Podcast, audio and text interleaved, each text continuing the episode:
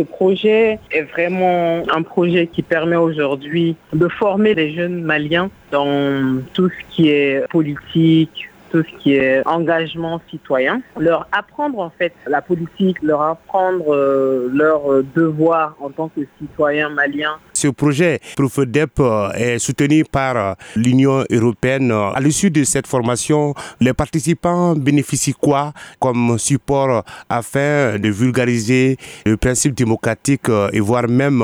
de citoyenneté? Alors déjà au cours de la formation, nous avons la chance d'avoir de grands formateurs, de grandes personnalités personnalités maliennes, d'autres nationalités, qui nous ont quand même offert de très bonnes formations avec tout le support qu'il faut pour euh, continuer nous-mêmes à nous former et aussi à former d'autres personnes autour de nous. Au-delà de la formation, moins d'autres majors de, promotion,